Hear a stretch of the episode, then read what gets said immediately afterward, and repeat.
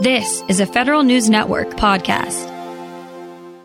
For maybe the first time ever, lawmakers have some real insight into how some agencies are moving away from outdated technology. Five out of ten agencies answered Senator Maggie Hassan's call to describe their IT modernization strategies and priorities. In his weekly feature, The Reporter's Notebook, executive editor Jason Miller got a hold of those plans, and he writes about why this may be the beginning of a renewed interest from lawmakers in getting rid of technical debt across the government. And Jason joins me now. Hey, Jason.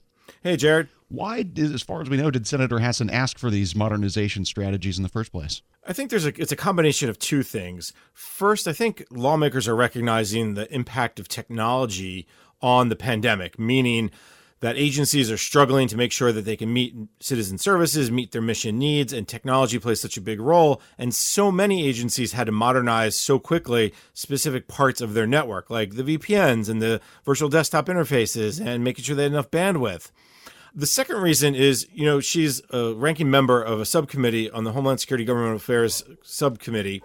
And what she's focused on here is how agencies are spending money, where that money is coming from. But more importantly, you know, if the Senate does change hands, she could become a chairwoman of that subcommittee. So I think there's some planning going on here as well. So, as we said, she reached out to 10 agencies. Five of them got back to her. Um, who were those agencies and what did they say?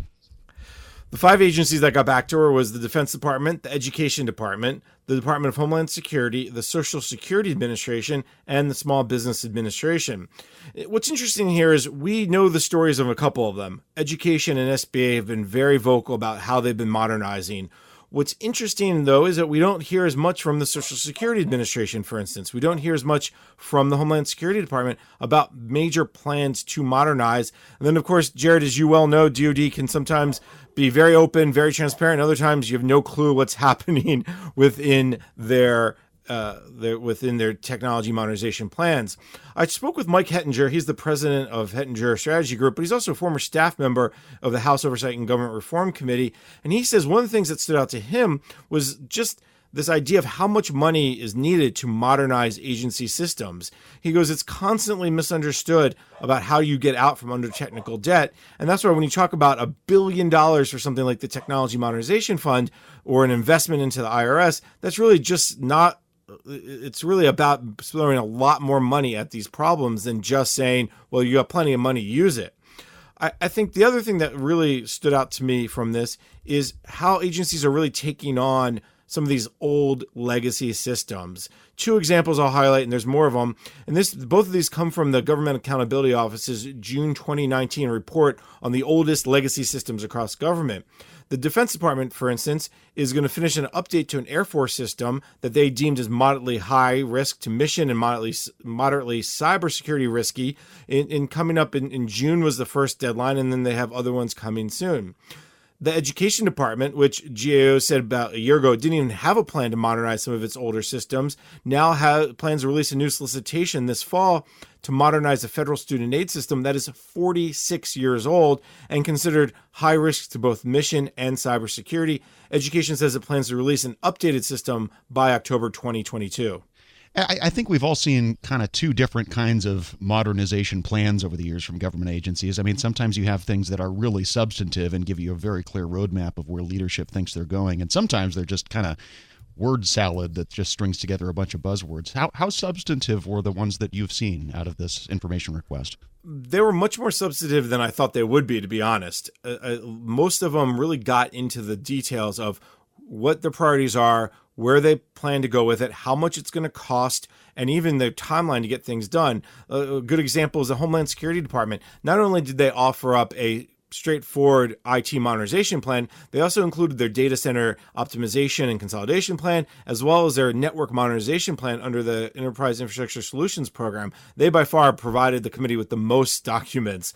But even if you dig deeper into the DHS IT modernization plan, they, they highlight things like by fiscal 2023, they're going to do a phased approach to network modernization.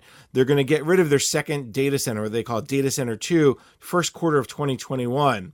They plan to improve their security operations center uh, sometime in 2020 and then really, really continue their consolidation and improvements by 2024. A lot of this is just we we don't get to see this level of detail unless someone's talking about it, unless if there's an RFP out. So I think bringing this together really just shows you that there is a plan and they are moving forward with it. And uh, who are the five agencies that didn't respond? And, and do we know if it's because they just don't have plans? We don't know why they didn't respond, but the five agencies that didn't were the Departments of Treasury, Interior, and Health and Human Services and Transportation, and then also the Office of Personnel Management. Now, Senator Hassan had written this letter back in June 3rd, gave everyone a deadline of August 3rd. So as of August 10th, when I heard from the committee, those are the five that hadn't responded yet. Why? Again it's unclear. I imagine they all do have some sort of IT modernization plan. In fact i talked to the treasury department CIO recently and he went through it in, in major detail uh, the OPM CIO testified before the House during the FITARA hearing a couple weeks back, and she talked about certain changes they've had. And again, I've also talked to the Interior Department CIO as well. So whether it got hung up in, in legislative affairs or what, we really don't know. And Jason, you kind of hinted that uh, this may bode for more oversight if the Senate does flip and Senator Hassan becomes the subcommittee chair next year. But but what do we know of what her plans for this information would be other than that? A lot of this is guessing because I think she's still kind of figuring it out. She's looking at what the the the strategy said, the answers to the questions, and, and what themes, what has emerged. And I talked with, again, Mike Hettinger, who's a former House staff member, and he goes, she can go in a number of different directions with this information. First, she could write her own letters to the Appropriations Committee and really encourage them to authorize working capital funds for IT modernization. That's probably the one common theme I saw against uh, uh, from a lot of these letters is agencies want these working capital funds, but Congress will not authorize it. Uh, SBA does have one, but education, DoD, Social Security, DHS all have said in some way or another it would be really helpful to have that that fund. Second, Mike Hettinger said the other thing he could do is is is he would could see Senator Hassan do is use these letters as a basis for some hearings and investigations or possibly, you know, some legislation. So remember, it's been five years since Congress passed and the president signed the Federal IT Acquisition Reform Act. So in, five years, as you know, Jared, in technology is a very long time. All right. Federal News Network, Jason Miller, thanks very much. Always a pleasure. And you can read more in the Reporter's Notebook at federalnewsnetwork.com. When you think about something that brings out the best in us, it usually involves helping someone else. By donating plasma at a Grifols Center, you can help save millions of lives and show your good side to the world. You'll join thousands of people who donate safely each week so patients get the plasma derived medicines they rely on. And you'll be rewarded up to $1,000 your first month. Learn more at grifolsplasma.com. This episode is brought to you by Zelle.